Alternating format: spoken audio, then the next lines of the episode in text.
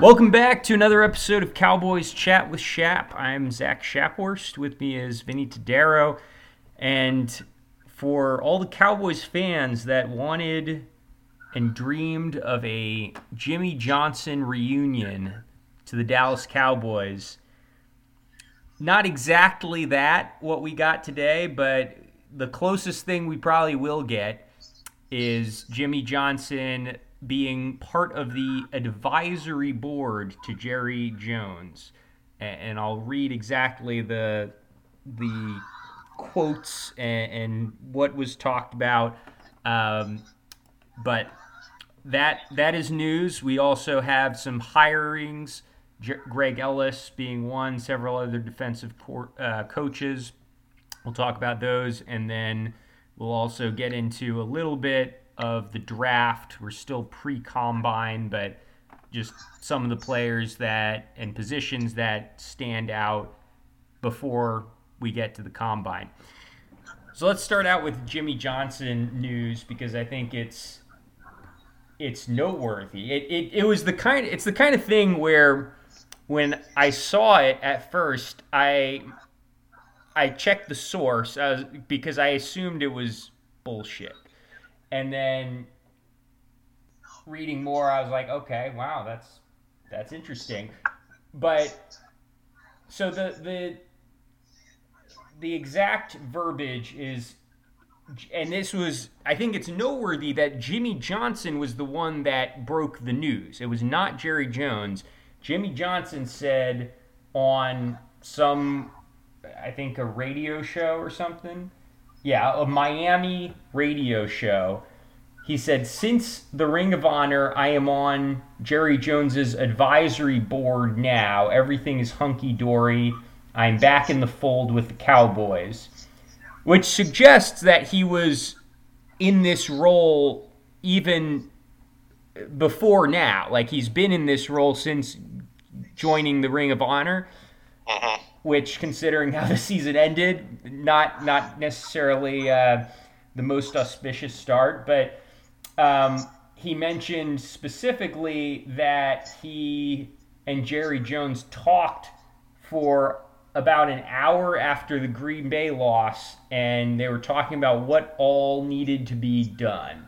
Um, and and he and he said because he had big decisions on Mike McCarthy and Dan Quinn and Dak Prescott.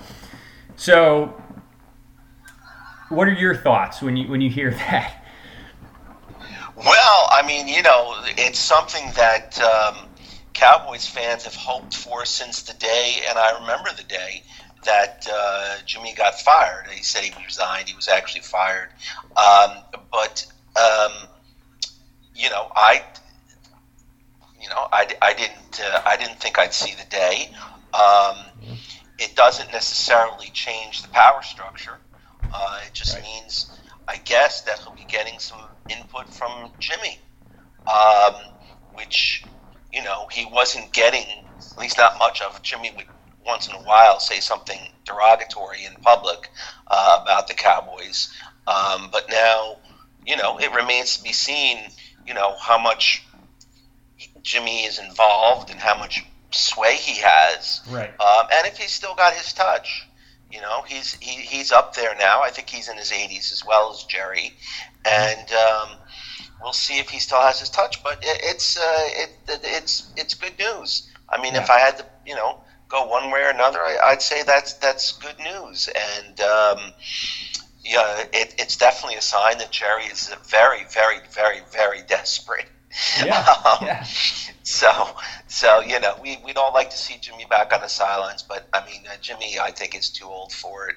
Um, yeah. So this is probably the better the better role from him. We all enjoyed his halftime pep speech, but yeah. uh, if he had given that in the locker room, it wouldn't have mattered. Uh, for various reasons, um, but um, you know we'll see if he's still got a. Um, I, I, my main thing with Jim, with Jimmy, yeah, I mean, you know, um, you know, he, he knows obviously how to create a culture of winning. There's no doubt about that. Right. Um, I I would hope that he would have uh, a good amount of say into the terms of um, scouting. You know, if Yeah. he's still got his touch when it comes to scouting, because um, you know, make make no mistake, this team didn't lose uh, just because of coaching. This team lost because it, it had a number of holes, uh, uh, personnel wise, and it's got a lot of free, a lot of free agents. Um, it's got it can't just stay the same. Can't go backwards. It can't stay the same. It's got to get better, and they have to do whatever they need to do with the salary cap to make that possible. I know they're in a bad salary cap position. I know that they're in a bad draft position because they're picking low in each round. But um, you know, I know I've got my plan worked out, and I'm going to stick by it. Yeah. So, one one thought I just that just popped in my mind. And I think part of it is because there's this new uh, documentary called Dynasty about the New England Patriots. Jimmy Johnson is very tight with Bill Belichick. Bill Belichick, Yes. every, everyone knows McCarthy is on the hot seat, probably not Oh, going to yeah. come back if he doesn't at least take us to a championship game, if not a Super Bowl. I wonder if this could be laying the groundwork for a Bill Belichick run. Um, that's an excellent point. I did not think of that. Um, I didn't yeah, think of that till just right. now, but okay. Yeah. Um, and Bill doesn't look like he's going to have a job this year. right, Um, I think he still wants to coach. Um, we'll see if he, you know, I'm not convinced he still has his coaching touch. I, obviously, he did not have any touch at all for personnel. That was their biggest problem. yeah, Um, but you know, I think he's still got a uh, a, uh, a touch for coaching, especially defense. yes, Um, so yeah, that would be interesting if if um, uh, if, if if Jimmy could broach the divide between Bill Belichick and Jerry Jones. That would be almost a miracle. yeah, um, yeah, You know, but he did hire Bill Parcells and make him GM. I mean, right, people like to say Jimmy was still the, he was Jimmy was the G, Jerry.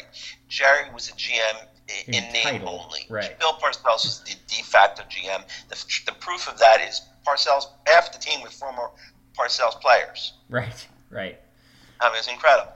Um, so, um, but that's that's that's interesting. Yeah, you're right. I, I, knew that um, Jimmy was, was very tight, and that Belichick had been influenced by uh, by Jimmy, and I guess maybe it was the closest thing to him, albeit without any clue as to how to draft. Yeah. Well, a- and I mean, with hiring Mike Zimmer, I mean the the well, who knows? I I mean, Belichick. Everyone knows the the recent weakness. I mean, since Tom Brady, they've been a disaster offensively, and specifically with wide receivers.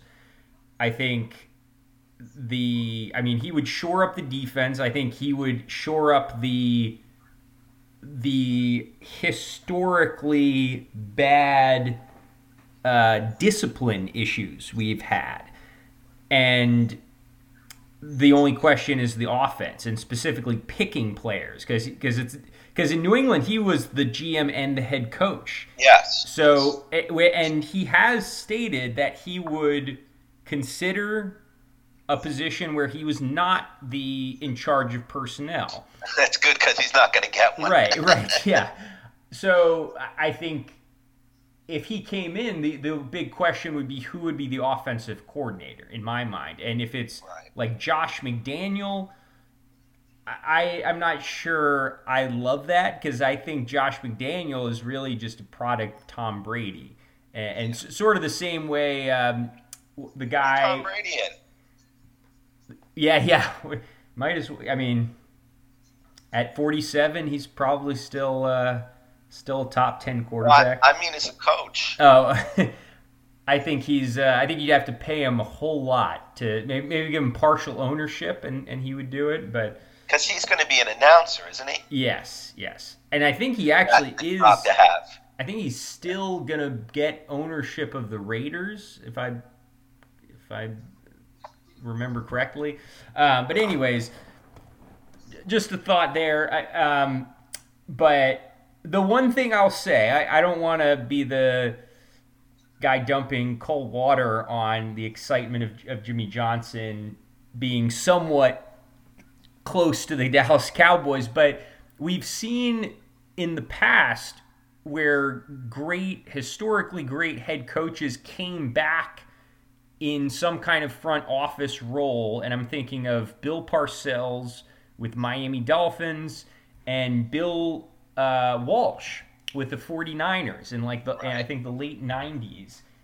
And they were not nearly, I mean, who, who knows how influential they were and, and what exactly they did, but the, the bottom line, like the results, were not great in both cases. Right. So, and I will say the fact that the the fact that Jimmy Johnson announced this role versus Jerry Jones, I think, is somewhat significant because I feel like Jerry Jones announcing this is kind of like a, um, you know, look at, you know, trying to bring back, knowing that the loss to the Packers shattered a lot of trust with Cowboys fans. Like, this is just me trying to, him being the slick oil salesman that he is, trying to win people over, but I don't know the and fact that, and that could be what it is. It, it could still be that. Yeah, that I can't say that's definitely not the case, but I feel like if Jimmy's the one announcing it, it, it maybe is is less like a little bit less likely. Um, that that's only that's the only case at least. I don't know if Jim. I don't know if Jimmy would go for that. Yeah, right. That's yeah, that's a good point. If Jimmy, if it was truly where like Jimmy was not involved at all, and this was just a, a Jerry scheme, yeah, I don't. I think you're right. Jimmy Johnson would not co-sign that. So, so there's got to be, and maybe you know, it's Jerry Jones and him talk, and then Jerry ignores everything he says. Like that's possible, but um, there's got to be truth to the Jimmy, fact that Jimmy there is some. Yeah that, that there's some communication at least, which is which is something. Um, so we we had a few hires this week on the defensive side of the ball. Uh, just Mike Zimmer essentially putting his stamp on the coaching staff. Essentially, former Dallas Cowboy player Greg Ellis, aka the guy we took over Randy Moss. Um, yeah, I have my opinion about that one. Go ahead. Um, that, that's all I had to say about that. But he was a he was a solid player. He wasn't a bad player, but he certainly no. wasn't Randy Moss. I, I just have to wonder if Randy Moss would have been a good boy in the Dallas environment. That's a good point. That was the year that Michael Irvin stabbed uh, Homeboy Everett McIver. Everett, yeah. Um, yeah, I don't know. I don't know how that would have looked, but um, but yeah. So so the defensive coach, their defensive coaching staff is coming together. Um, one kind of interesting comment from former head coach Dave Campo and and this is the kind of thing that I feel like somehow Jerry is orchestrating behind the scenes. Is because Dave Campo, like what what is he even doing these days to where he's popping up? But anyways, what did he ever do? Right, yeah, that's valid point. Um, Five and 11, three years in a row. Yep, those were my first my first three years following football. Was the Dave oh, Campo Jesus. era? Yep, yep. Um, so it's funny I'm because gonna, I'm not going to tell you what my first Cowboy season was. Yeah, was it '89 or? I'm not going to tell. Is it okay? All right. Um, it's funny though, Mike Zimmer coming back, and now comments from Dave Campo. It's I'm, I'm getting flashbacks from my my beginning years. That that was the that was the crew back then. Uh, but anyways, so he said. Um, he said, I know Dan Quinn very well. I was not in the office. Um, so I saw a bunch of the games. I saw that game, the Packers game. and then he says, I'm going a little bit on hearsay, but I think the one thing about Dan is, he, is he's a fine gentleman, he's smart, and his scheme was okay, but he was a little bit too buddy buddy with some of the players, and that's part of it. You can't have a lot of accountability if you don't stand a little bit uh, uh, above it of the players that you're trying to get to be accountable. Um, and then he also mentioned the defense being too small, like you know, undersized linebackers, which I don't think that's uh, uh, you know, I don't think he's off base there on, on really any of that. That's we've talked about that um, on the show. I think that you know Mike Zimmer is on paper a better guy in terms of holding players accountable and, and being a little bit more of a of a hard ass. Mm-hmm. So that's what you need. Yeah, yeah, especially when you've got you need that somewhere. That that's what we we talked about the especially other, now. Yeah, right. The, this era of social media. Loudmouth. Yeah, yeah. It's it's easier for players to speak out. You know, get get get their message out there if they want it, and to make it about themselves. And it's it's really hard to get everyone bought into like just focus on the team and block out the noise. Um, I think it's still possible, but it's much harder, I think.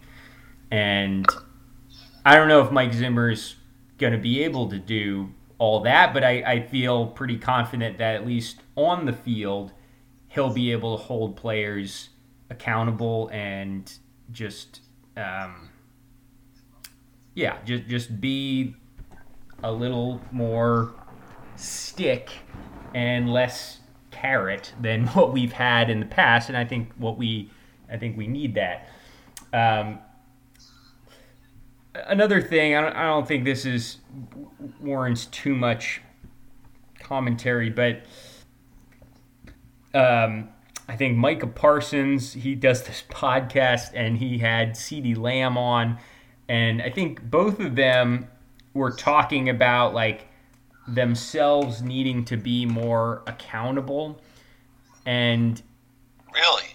Yeah yeah um, which is great like that's what you want to hear but it's also kind of thing where until you see until you see it it's just talk and and well i mean yeah i mean they're both in line for extensions. Right Right. That's another uh, part. I, I, look. I love CeeDee Lamb as a player. Uh, I, you know, I, I don't see a lot of flaws in that guy's game, and um, that that being said, I probably would trade him away for various reasons. But um, I, I, CeeDee Lamb's turned into just one one hell of a player, maybe the best wide receiver in the in the NFL. And uh, yeah. Micah Parsons, wonderful player too. Um, I think he could be a little bit more consistent. He's not Lawrence Taylor. He doesn't hit as hard as Lawrence. He doesn't rush the passer quite as well as Lawrence. He doesn't play coverage or run as well as Lawrence. There'll never be another Lawrence Taylor. Um, who I had the chance to meet recently because he did an autograph signing here, but I I passed on it. Um, but um, I, I, maybe Micah Parsons could get a little bit better too. You know. I, I, I think Micah Parsons is the closest thing to Lawrence Taylor since Lawrence Taylor, and could be like his his three year track record, and and and he could get worse. He could, you know, there's a lot of could haves, but just based on his first three years, he's been an All Pro every year. I think this was the first year he wasn't a first team All Pro, which I you can argue whether that's deserved or not, but even still, second team All Pro this year, third in the Defensive Player of the Year ranking. Last two, his first two years, he was second. Like Lawrence Taylor is the only guy in, as far as I can tell, and I've looked at pretty much every, you know, who, a who's who of all-time great defensive players, not even just defensive linemen Lawrence Taylor is the only guy whose track record surpasses that, and he, and it clearly does. He was defensive player his first two years in the right. league, and I think he was first team All Pro his first like ten years in the league. It's yeah. insane. But other than him, like Mike Parsons, better than Reggie White so far, better than Myles Garrett so far, T.J. Watt, like Bruce Smith, Merlin Olsen, like rushing his, the passer. I, well, just just in terms of like accolades, like the the All Pros and being so close to Defensive Player of the Year every year. Um, and, and, I think that's on the back of pass rushing. I, I, I think that's the one. Yeah. That's his superpower. He's not a great run defender. He's not no, a great cover guy, but he is a phenomenal pass rusher. And I think that that people tend to and and to, you know he didn't have a, a super productive game against the Packers. I think they did scheme against uh, against him to to neutralize his effect. Um, but but still, like I I get it if you're looking at just that one game, but I think the sack totals and this is where I think I'm in the minority, but I don't really care about the sack totals as long as he's getting consistent pressure. That's that's all that matters, and that's been his mo Wait. since he came in the league. You saw what Chris Jones' pressure, not sacks, pressure, exactly. pressure. It beat the it beat the 49ers. Yeah. He should have been co MVP. I don't care what anybody says. Chris Jones was the co MVP of that game. Yeah. They don't want to give exactly. it to a defensive guy. Yeah. 100%. And, and yeah, just consistent pressure it, it's that that is the sustainable way to get sacks. Like that's the right. thing is every once in a while you got a guy like Vic Beasley who got 15 or whatever sacks, 17 I think it was in one season just out of the blue and then he never did it again because he just got lucky. He he got like 50 pressures the whole season in like six or seven hundred pass rushing snaps, which is not good at all. And he just happened to get a bunch of cleanup sacks. Like that's not that you know most of the time the guys that are getting sacks are also getting consistent well, pressures, but eh, you take the consistent pressures as the end all be all because everything else the sack part is not always up to the defensive player. That's my my soapbox. right, and the, the important an important thing to note too is that since his rookie season, Micah Parsons has been a marked man. Right. He's double teamed more than any. I, I think Mike, uh, Myles Garrett just barely um, was double teamed more this year, but uh, other than that, no one else in the NFL is getting double teamed, and and no one else, I think, maybe besides Myles Garrett, changes the other team's strategy to to have to get the ball out quicker, and, and that's it's the same thing as you know the, the people that poo poo that or say like that doesn't matter. It's the same logic as Jason Garrett saying that. Ezekiel Elliott is a better pick than Jalen Ramsey because if Jalen Ramsey shuts down the number one receiver, then teams will just not throw to their number one receiver. It's like that's still a win. Like teams right. having to change their whole strategy and do a less optimal strategy right. because of one player, just because it neutralizes that one player, is still impacting the game significantly. That's Belichick's whole philosophy on right. not his whole philosophy, but that's the linchpin of his the defensive philosophy is take away their main weapon. Exactly. Exactly. If you have one player that can automatically do that, you're winning. Um, so yeah, um, no, I, I, think Micah Parsons. I, I, think both Micah Parsons and CeeDee Lamb, as players, are absolutely top of their craft and deserving of contracts. But I, I do think um, they could be more mature, especially Michael Parsons, but I think CeeDee Lamb a little bit too. That like there's there's times where he, especially in that game, where he's like kind of bickering with Dak. I, I feel like sometimes his body language is is not the I like best. that though.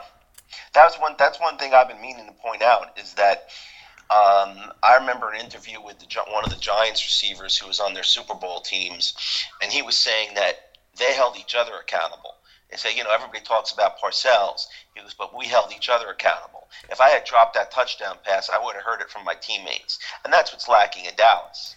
Well, is that these guys don't? These guys, there's no leadership within that team there's got to be somebody on it. Like in the Super Bowl, mm-hmm. when the, the one, I think one of the Chiefs defensive players did something really boneheaded. Chris Jones, I saw they showed him jump off the bench to walk up to the sideline to yell at the guy. Yeah, you know. Yeah. And I like the fact I like the fact that I think it was Rice who was getting on Mahomes, Mahomes maybe a yeah. little too much. You know, I, I think maybe it got a little too uh, combative.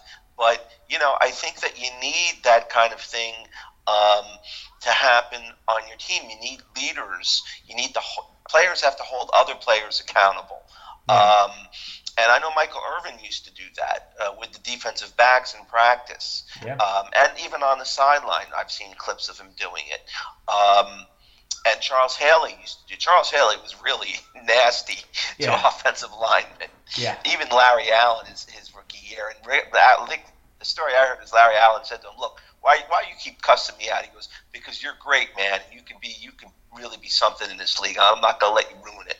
Yeah. Um, and you know, I think that's what we need more of on this team. So maybe if Micah Parsons would keep his comments in house, yeah. you know, rather than uh, you know, uh, trying to, he's just trying to attract attention to himself. He figures the bigger celebrity he becomes, the more endorsements he'll get, and maybe the bigger contract he'll get. But I, I don't like what Micah Parsons does, shooting his mouth off um, so much. I don't like what CeeDee Lamb's mother did. I, I, I, I think it's kind of silly to get your mom involved. I don't like what that Dak Prescott got let his brother get involved. I mean, be a man and speak for yourself. Everybody knows that you're you're putting them up to it.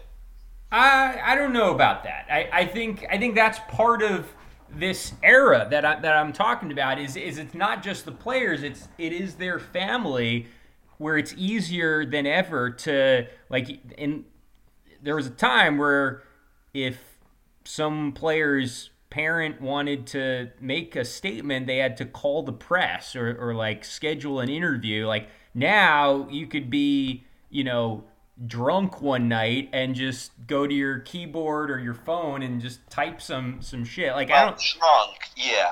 But do you do that knowing what the retaliation from your loved one might be?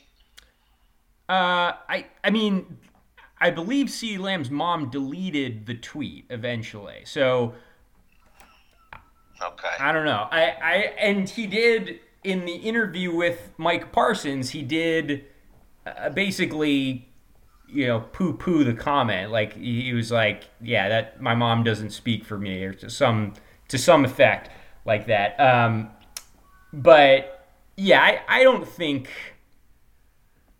At least most of the time, I don't think it is the player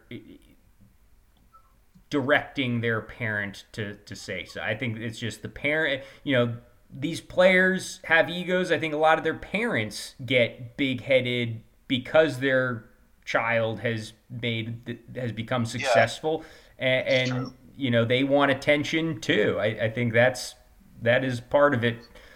It comes if my parents ever did that, I would absolutely hit the roof. Yeah.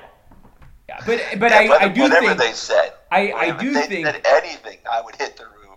Well, well, I don't think necessarily the players are like expressly telling their parents hey, say this because I'm going to get in trouble. I, I also think it's fair to question like, are the players like adamantly saying, hey, don't say anything that that could be controversial?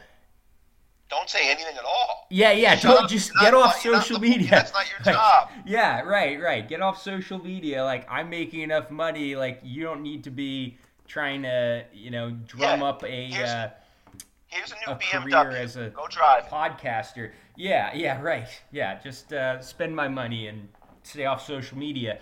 Um, but yeah, I, I think there it, it is a fair question to say like, are these are are the conversations happening where it's like, hey, just get off social media, or if you're going to be on social media, don't say anything that could uh, affect the team. I and I don't know if the players are express are saying that uh, like that, and, and you know Dak with his brother, CeeDee Lamb with his mom, Micah with his brother, I think.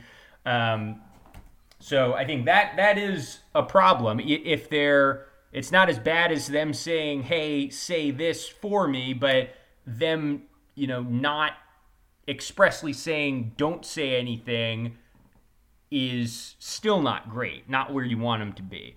So, anyways, um, I want to talk about a little bit about. The, it's a weird problem. Yeah, yeah, and it's a very modern problem, um, but it's probably only going to get worse.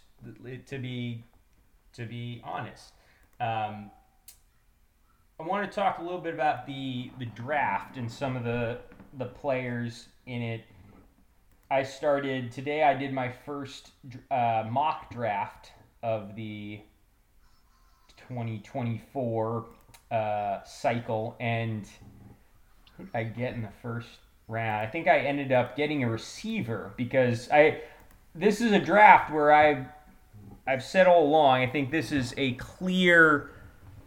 You got to go best player available draft and hopefully, I mean, there's the the going all in mantra. I mean, we've talked about there's a lot of ways we can free up money. Not all of them, I think, are smart ways, like Terence Steele restructuring his contract. I don't think that's. I'm ready to replace him.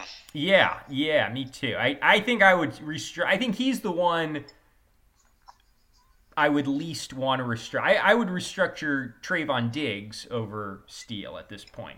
Um, but anyway, but there's there's still a lot of ways to free up a good amount of cap space. You don't have to free up every last possible yeah. dollar to have some room to to move to maneuver. So I think we'll have you some. Freed, you, you freed up seventy, didn't you? I think so. Yeah. Or, or I think we're we're over the cap right now, so I think it puts it like yeah. 50 million, oh, uh, 50 million to work with after all's said and done.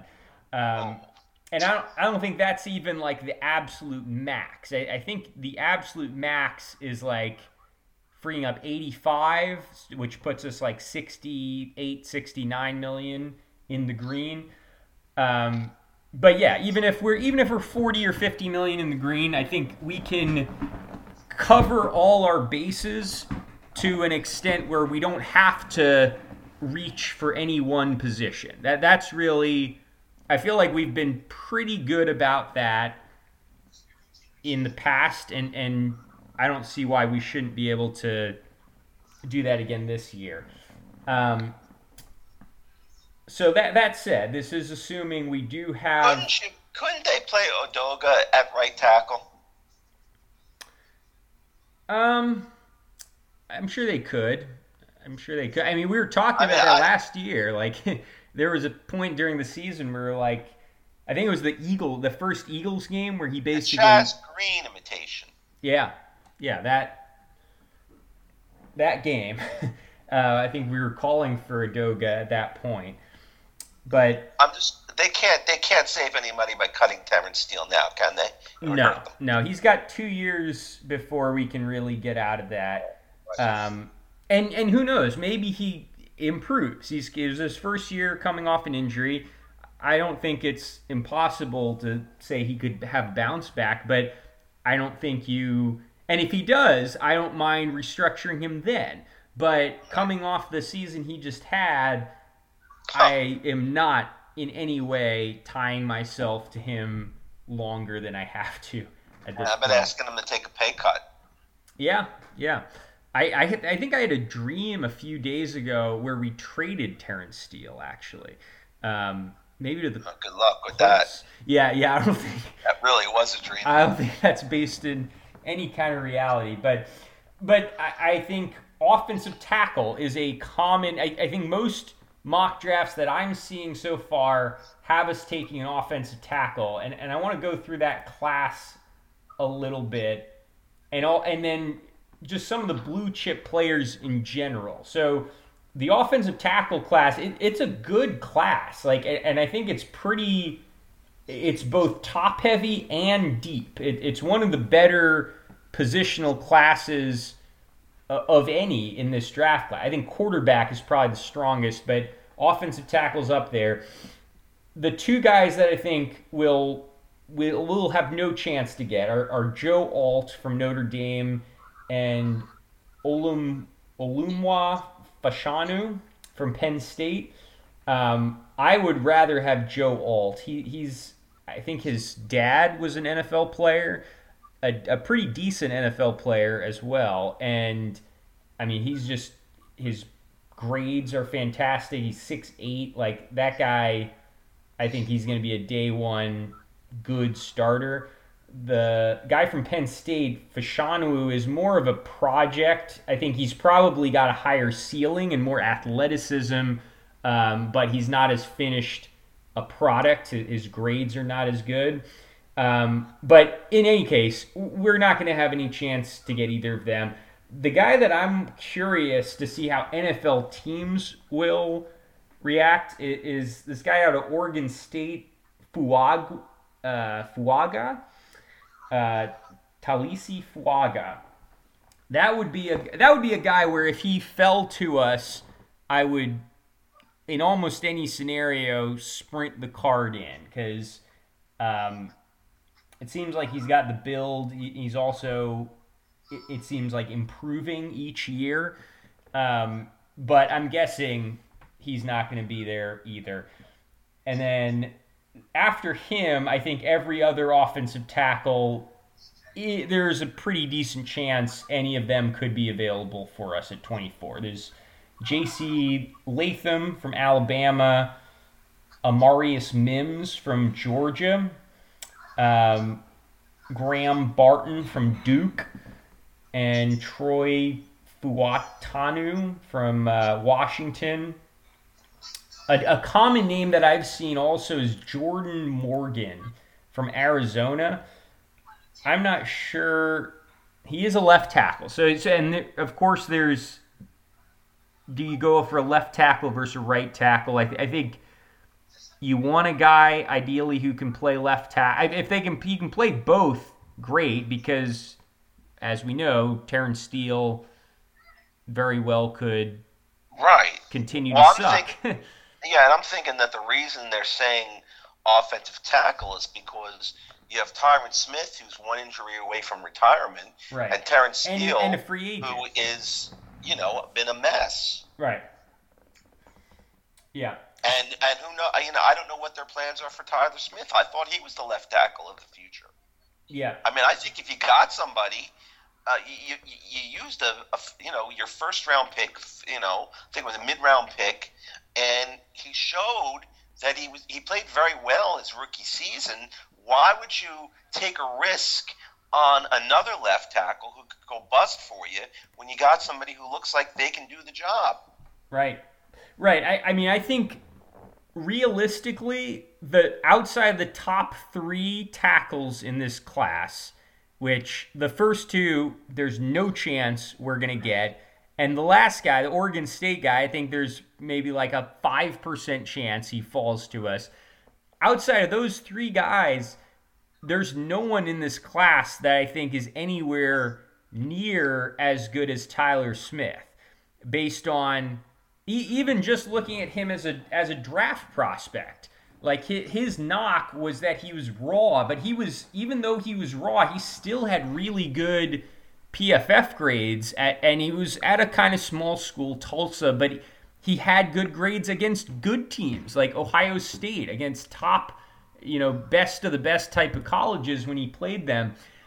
I don't think any of the other guys besides those three hold a candle to Tyler Smith's profile, especially when you factor in that he did he has played in the NFL now a full season at tackle and played quite well and he got better. So based on that, I mean, Tyler Smith to left tackle seems like the best bet to me. Now, one thing to note if we move Tyler Smith to left tackle, you need a guard. You know, now we, we've got TJ Bass, who I think is probably capable of being a decent starter now. Now that I mean he was he was decent last year, and I think if anything he'll get better. But um, if we wanted to go, if we didn't feel confident in him, we wanted to go with a guard in the draft. This is not a good class for guards. This is actually, uh, I, I would say that's probably one of the worst positional groups in this draft. I, I don't think there's anyone you would take in the first round and maybe even not maybe even in the second round there's maybe one guy that's worth a late second round and, and that would still probably be a little bit of a reach so worth worth noting there but I, I yeah i think tyler smith should be the left tackle unless somehow one of these top tier tackles fall to us um, at center, assuming Tyler Biadasz does not come back, which I think I think there's a chance he, he, could come back. You, you think he will come back? Yeah, I think they like him, but I, I I'm not crazy about him. I've gotten more sour on him as time has gone by. I, I think he his lack of ability to get movement in the run game is a is, is, is a is a problem. Yeah, I kind of go back and forth on him. Um, I do think there's a benefit to, especially at center, there's a benefit to continuity and having the same guys, you know, get used to playing together.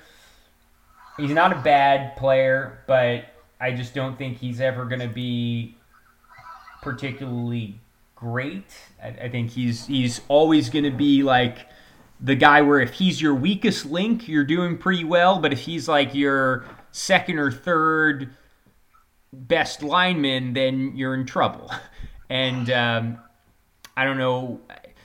I mean, I feel like in the past few off seasons, we've gotten pretty good discounts on our own players, and even the guys that we haven't signed have not gotten big deal, like Dalton Schultz last year.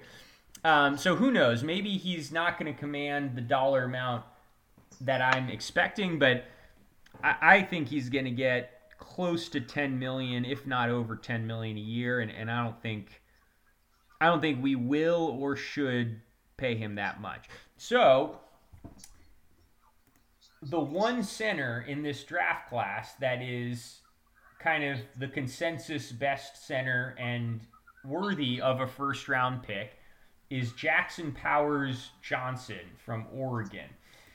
And uh, I, I don't think he's of the caliber of um, Tyler Linderbaum, certainly.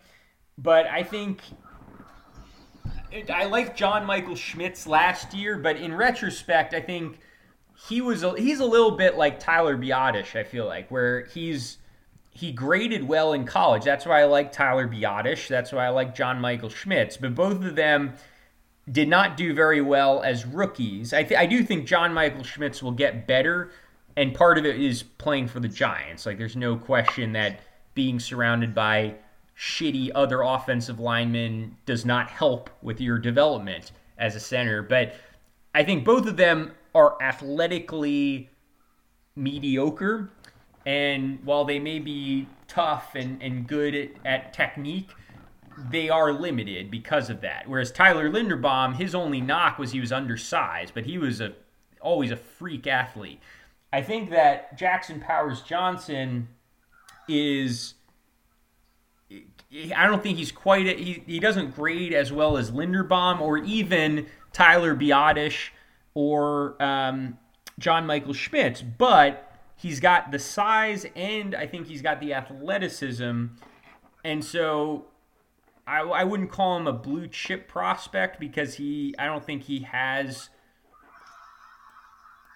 quite the tape to put him in that in that category, but I do think he's he would be a, a good day one starter, possibly better than Tyler Biadasz right away. I, certainly more upside than Tyler Biadasz ever has had. So I don't think that would be a terrible move. I, I also don't know if he'll fall to 24. I, I think he could go sooner. But that would be a guy that I, um, that would be the only center I think who's worth a first round pick, and the only center that I think would be worth, uh, or that I would feel confident about starting day one. I think any if we're taking a center any later, or if we're taking any other center than him, you're probably going with uh, Brock Hoffman as the starter. I, I would assume. Um, but yeah, those are those are a couple of the the names that I throw out for the offensive line.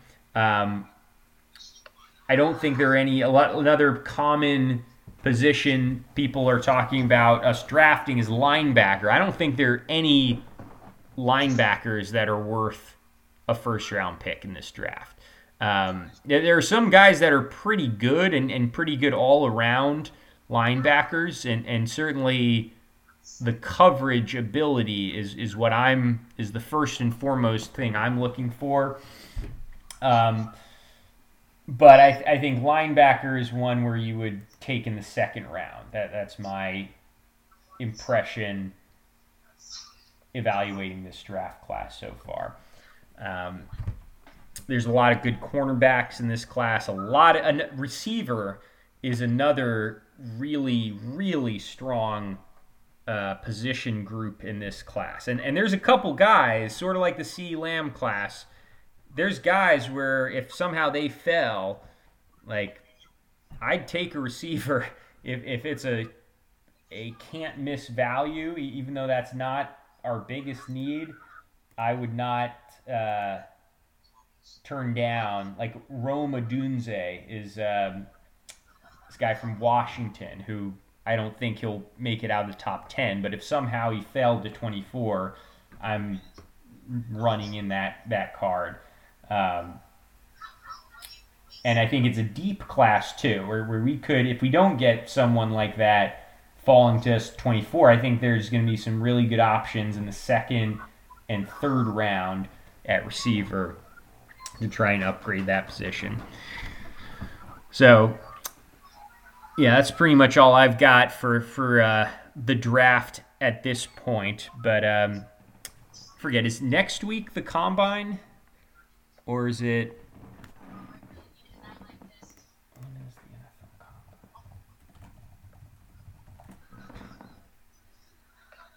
Uh, yeah. So next week, starting on the 28th, is the NFL Combine. So that'll definitely provide some more coloring. That the part of the reason I like to talk about offensive linemen before the combine is because that those are players that shouldn't be influenced by what they do at the combine that much. Now, every year there are going to be guys that, you know, like Jordan Jordan Davis a few years ago, the guy that got drafted by Philly over they could have had Kyle Hamilton, who's like already one of the best safeties in the league, and they took Uh, a, a uh, one tech just because a, a non-productive one tech, I might, may add, because he tested off the chart. So there's going to be some big men that test really well and, and get drafted higher than they should, but that's a position where I really don't think it matters much at all. Receiver, cornerback, running back, even linebacker, I think those, it does matter. Defensive end, um, it does matter how you test to some extent. But I think offensive linemen, I doubt that I will have dramatically different uh, views on the linemen that I just talked about after the combine, but um, we'll we'll see. But uh, yeah, I think uh, I think that'll do it for this week. But thanks all uh, for tuning in, and we will see you next time to preview the uh, NFL Combine and talk more Cowboys. So uh, until then.